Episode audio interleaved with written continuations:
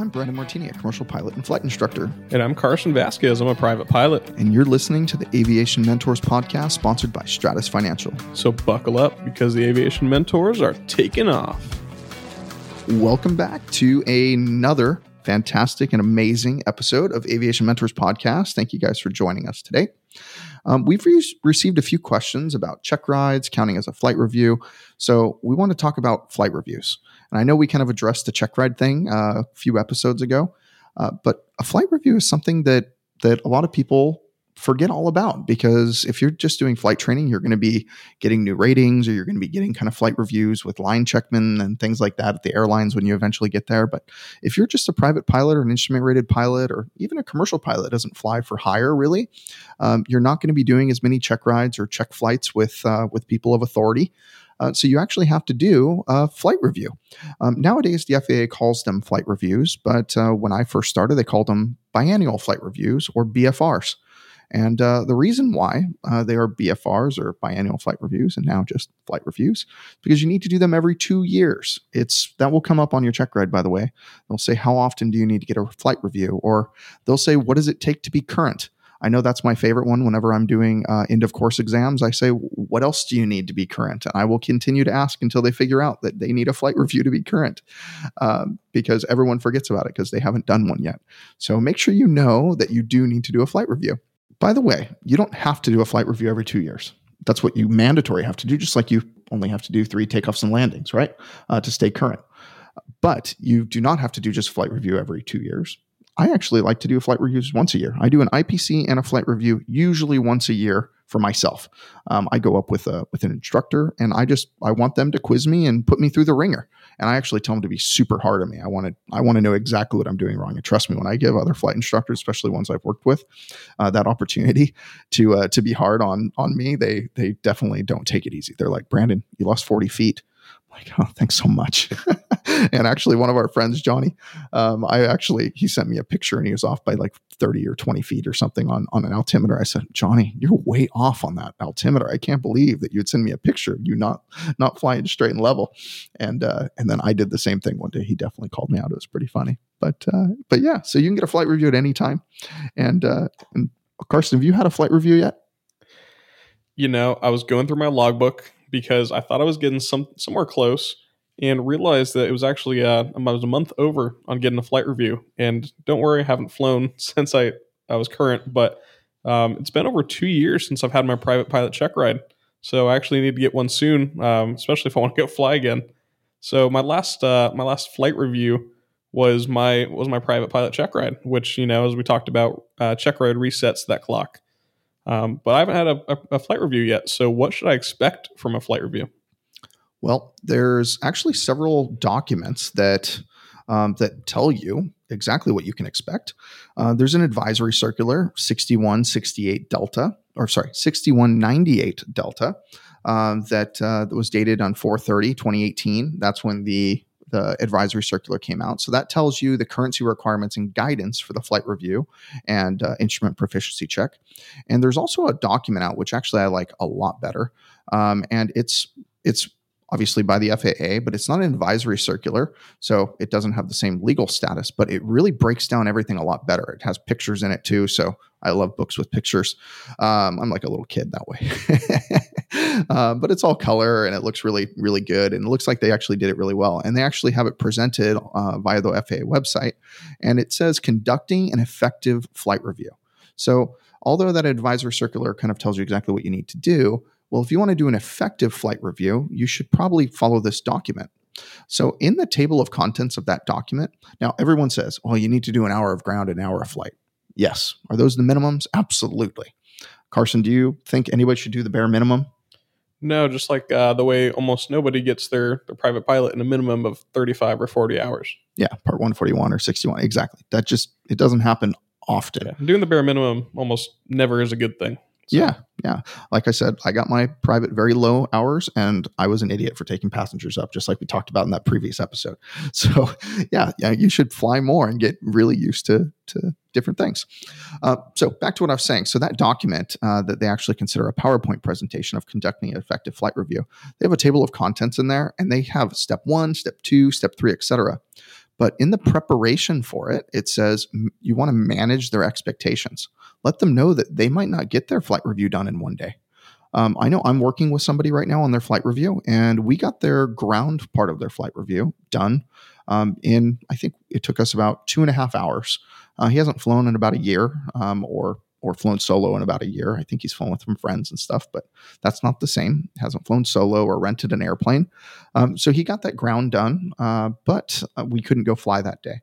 So we set a day to go fly, and we went flying the other day and went and had lunch. And although he's a fun guy to fly with, we just weren't quite there yet. We weren't able to get that flight review knocked out. We still had 6 or 7 items that needed some polish for me to be comfortable signing him off for a flight review. So I managed his expectations originally.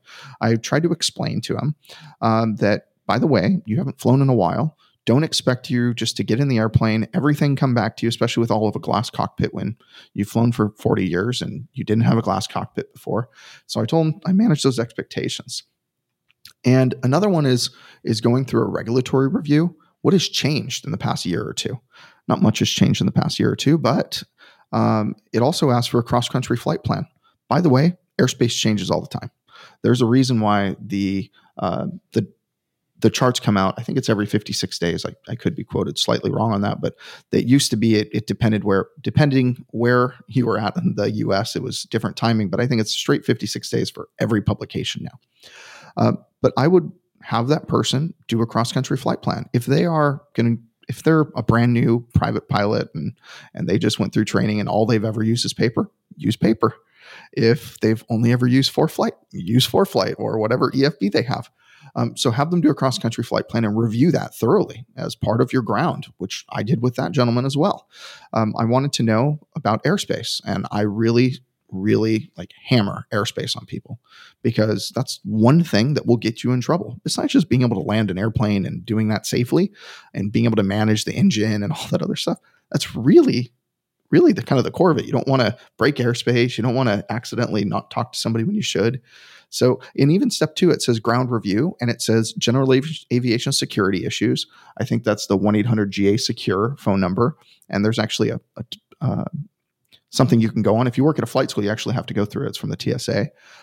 Weather decision-making, risk management, and personal minimums. These are all items that you need to go over or you should go over in a ground review. And then flight activities is number 3. And it says physical airplane, basic skills, mental airplane, systems knowledge.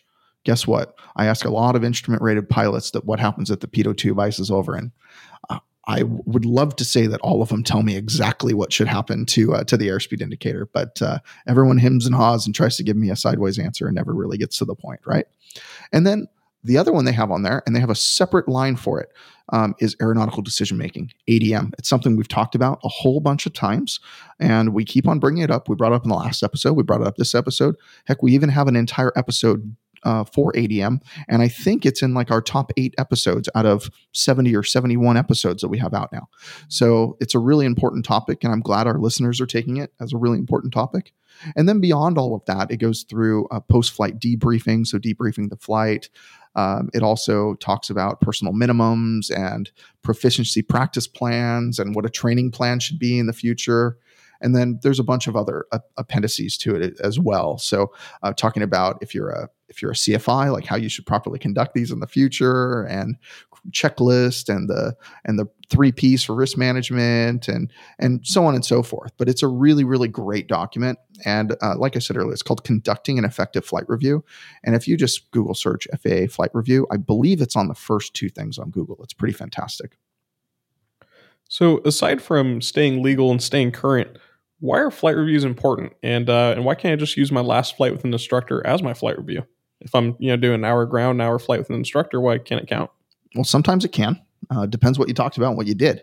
Obviously, if it wasn't an effective flight review, then it probably wasn't a good one or should have been signed off as one. But the answer is you can sometimes. It depends on what you talked about. But why can't you? Because you did not really hit the items that you really need to. If you just flew with your buddy who's a flight instructor and you just him and hawed and you did some steep turns and some stalls and you're good for another 2 years. Here's my signature like old timers do. that's not a good flight review. You didn't talk about airspace, and you didn't talk about possible problems that you can have in an airplane. You didn't go through all the emergency procedures and things like that. Those are very different different things that you're learning. And even if you did go up with a CFI, you probably had a mission, or you had a reason that you were going up with a flight instructor that day. Maybe it was just to feel more comfortable in the airplane. It could have been to learn a new maneuver like a Chandelle or a Lazy 8 for commercial maneuver. It could have been lots of different things. And it probably wasn't an effective flight review. That would be my answer. Got it. And back to why are they important? Why are they important? Because they're going to make you a better pilot, and it makes you legal. You got to do it. So there's a big, big reason why it's important. If you don't do it, you won't have a certificate very, very much longer. FAA is going to pull that from you. And just by the way, are flight reviews reported to the FAA, or is it kind of on your system until you get ramp checked? Honor system, and probably not even honor system until ramp checked. It's probably honor system until you get in trouble and they ask for copies of your logbooks, to be honest. I do know of some flight instructors and some pilots who have had to not surrender their logbooks, but give copies of their logbooks to the FAA. And by the way, if that happens to you, I highly suggest you go get an attorney. If the FAA just wants to have a phone call with you after you screwed up with something, that's one thing. Call the FAA and own your mistake and fix it and apologize and go from there. Now, if they start asking for a whole lot of documentation on what you did wrong, go get an attorney so you don't lose your certificate forever, or for 30, 60, or 90 days. I mean, those are all bad things. But yes, if that's the only way the FAA is going to know if you... Yeah, it's like a traffic stop versus a search warrant. Yeah, pretty much. Exactly. I mean... You can drive around in your car all day long without a driver's license. Is it legal? No, it's not legal. Would you get caught? No, not until you get pulled over. So it's the same thing. So you always have your driver's license on you, obviously, because you don't want to be doing illegal things. And you're always going to have that flight review done because you want to stay safe, current, and you want to stay legal, of course. Exactly. That's why I'm happy admitting that I don't have a flight review yet, but I also haven't flown because I'm going to go get it done. It's just part of being a responsible pilot, and it keeps everybody safe. But as a CFI, I'm pretty sure that you don't do the same flight review for an airline pilot as you would a private pilot, right? No, but before we get to that point, since Carson doesn't have his BFR done yet, or flight review as the FAA now calls it, I'm guessing I'm going to have to go fly with him. That's going to be absolutely miserable. Not for me, for him. Yeah, I was about to say, I was like, you should enjoy flying with me, getting to spend that quality time with me. But if I remember anything from my stage check with you, my end of course stage check, it was going to be a miserable flight for me. Well, just make sure you're not staying up studying all night long and getting up at 4 a.m. to do the flight with me. Hey, I still passed that stage review. You did. I put him through the ringer on that day too. That was great. So, but as you said, do you do the same flight review for an airline pilot as a private pilot? Well, it depends. Does that airline pilot fly general aviation airplanes all the time? Do they fly low flying? Do they go do aerobatics? Do they go fly tail wheel? What type of flying do they do? And the real question is, you want to ask that person what kind of flying they do. If somebody just flies around the pattern, and that's all they do, they fly around the pattern and they go over to the practice area and they come back to the airport and they do 30-minute flights, and that's what they do. They don't do anything else. Do you think I'm going to spend hours and hours and hours on cross-country planning with them? Probably not.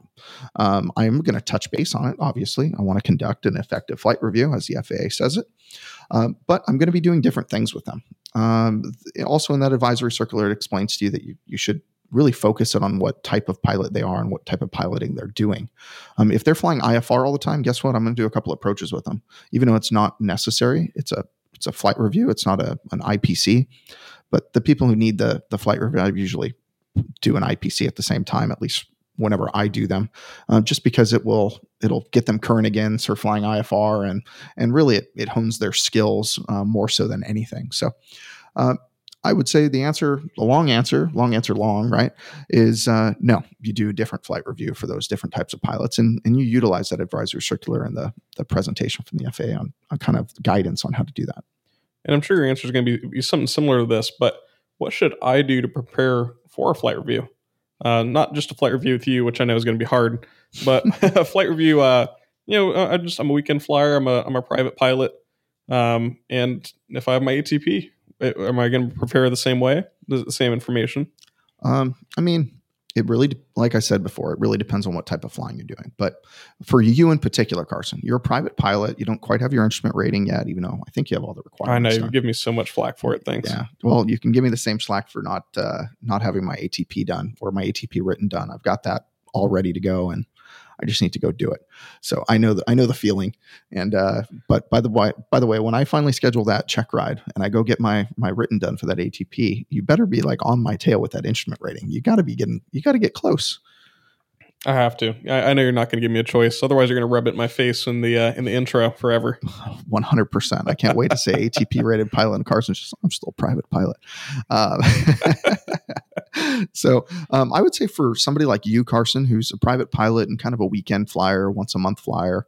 I know sometimes you fly more than that, but I mean, in general, it's more like a 30 hour a year pilot, right? And that's actually kind of the general population. If you're a private pilot or just a casual instrument rated pilot, everyone's goal is fly 100 hours a year, but most people only fly 20 or 30. I know Rich at Cavu's told me how many hours some of these airplanes come in annual after annual, and some of them come in with a couple hundred hours, which are pretty awesome, but most of them come in with 10, 20, 30, maybe 50 hours on them. So that means the pilots of these airplanes are flying the same amount, right? So I would say to prepare for that flight review, go ahead and read up on airspace. That's a big one. At least that's one of my biggest ones. Especially in Southern California. Yeah, especially Southern California. Or if you're in an area with a lot of restricted airspace, like Nevada or Arizona, it's got a lot of MOAs. Read about those MOAs, read about the airspace, read about what type of traffic comes in and out of your airport. I would review the charts on your airport, review the chart diagrams. I know our home airport, Riverside, K-R-A-L, they put in a just outside of the taxiway, which actually I don't know if it's published yet. I got to find out. But they've got a run-up area now that may or may not be published, but they've got a run-up area that people don't know how to use. I actually had to show somebody actually on that BFR the other day how to use that run-up area properly and when to use ground and when to use tower, like when to talk to each one of them because it's kind of in a weird place. So those are also things that you would add to a flight review, which I actually did that I didn't mention earlier, but it's those little things. So try to look up your airport. The person who I was flying with, they had like a notepad where they wrote down all the frequencies and they didn't look at a current chart. And guess what? They didn't have the current frequencies. The ground frequency at Riverside changed 6 or 9 months ago or something. And he still had the old frequency written down. And if he would have had that in the air or flying by himself, he wouldn't have talked to the right person. And wouldn't have gotten anywhere. Yeah, you're right. It would have been like something's wrong with the airplane, right? No, he wouldn't have gotten anywhere. He wouldn't have been able to taxi or anything like that. So it would have actually caused him possibly to cancel a flight or all sorts of things. So look at the regulations. I would say look at part 91 and 61 or whatever the regulation that you work under. I would also review some of the AIM. If you're going to a lot of FBOs, there's a lot of like hand signals that people do when you're taxiing your airplane. You need to know what those marshalers are saying. Are they saying turn right or turn left? Are they saying stop or keep coming? Those hand signals are in the AIM if you didn't know. The AIM is actually probably one of the, just I know side topic, but the AIM is probably one of my favorite kind of documents that the FAA has put out there because it gives you so much information. If you look through the AIM, I mean, you can learn a whole lot from the AIM.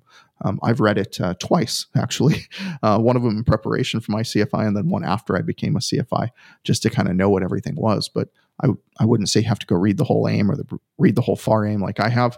But I would say go touch base on kind of the regulations and things like that. There's some interesting like tips and tricks in the AIM as well.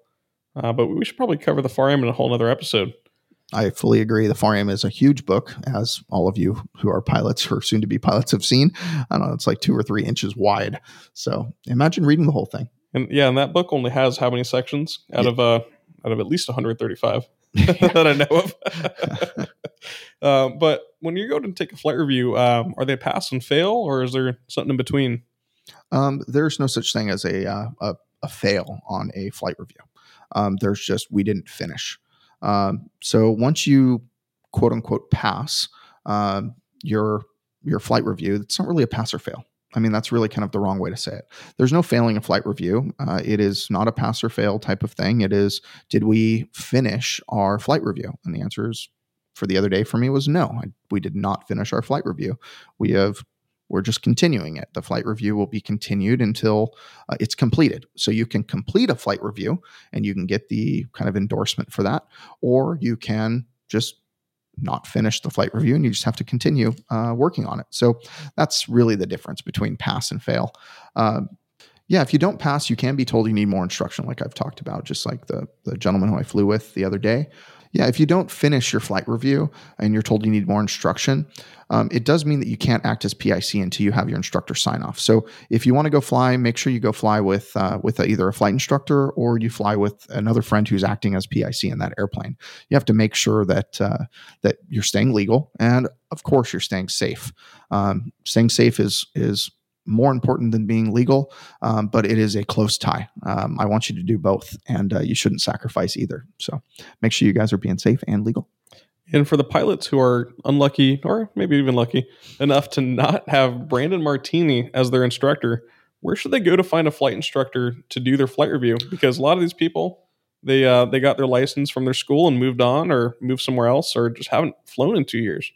Yeah, absolutely. I would look up your local airport and go find usually the mom and pop flight schools or flying clubs are normally kind of the best place to get a flight review done because you're not in a flight training environment all the time. And a lot of flight schools nowadays are middle size or large size flight schools. They're really focused on the career pilots and they might not even have enough slots, but you can go to any of them and ask. I would go to any flight school that's at your local airport and just go meet the pilots, go look at their airplanes, see how you feel about them. Just if you click or you vibe with that particular flight school or flying club, ask them if they can do your flight review. And like I've said earlier, just don't expect it to be done in one flight, especially when you've not flown in a while. But if you fly all the time, then you can probably expect to be done in one flight and one ground lesson. Don't expect it to be exactly 1 hour either on the ground or on the flight. It could be 1.1, it could be 1.9, it could be whatever it may be.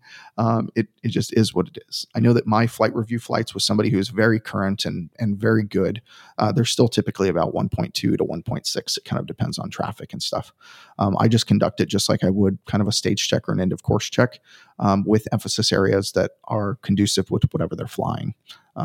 Methods are, or if they're in a particularly not really difficult airplane, but an abnormal airplane to fly. If they're in a special twin or something like that, I will custom cater it towards that particular airplane and those systems a little bit more than I would like a 172 or something like that.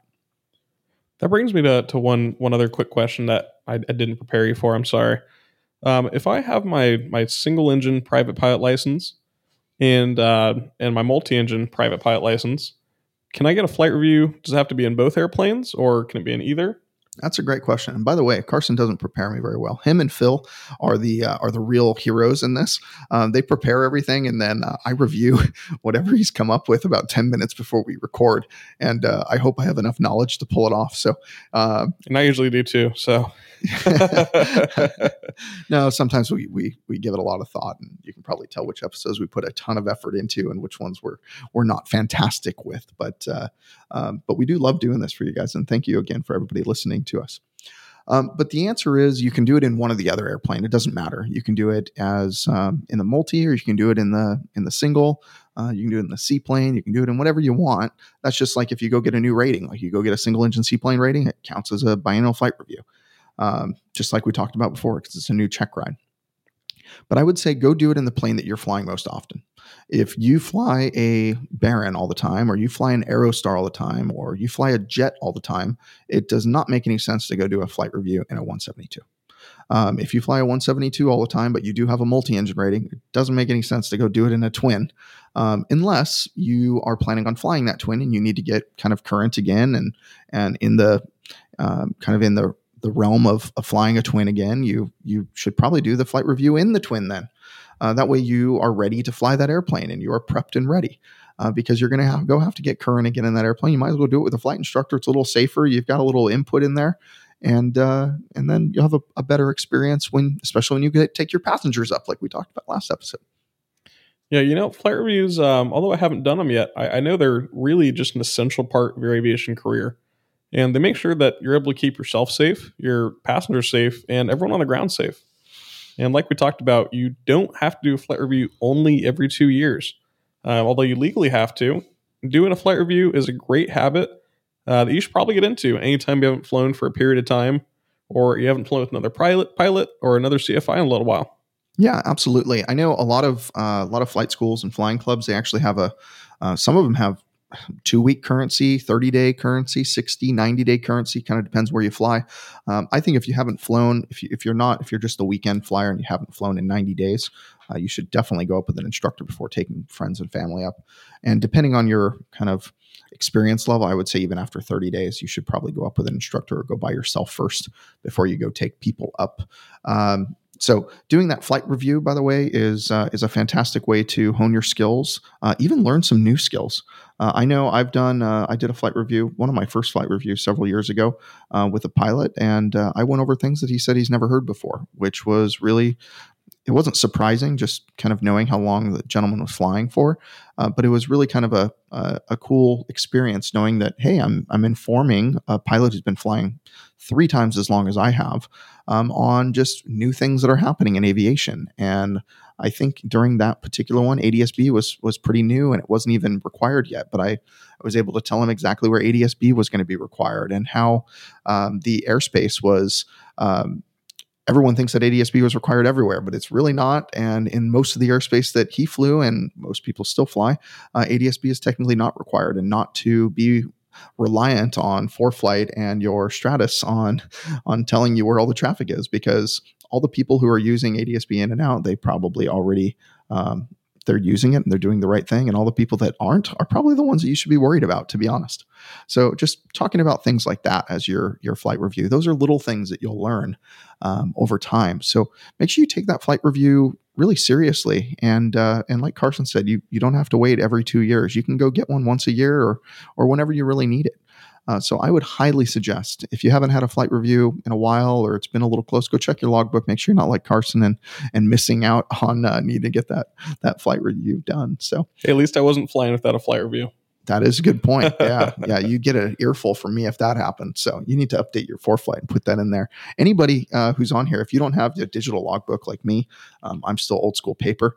I actually have reminders in my phone that go off on my calendar.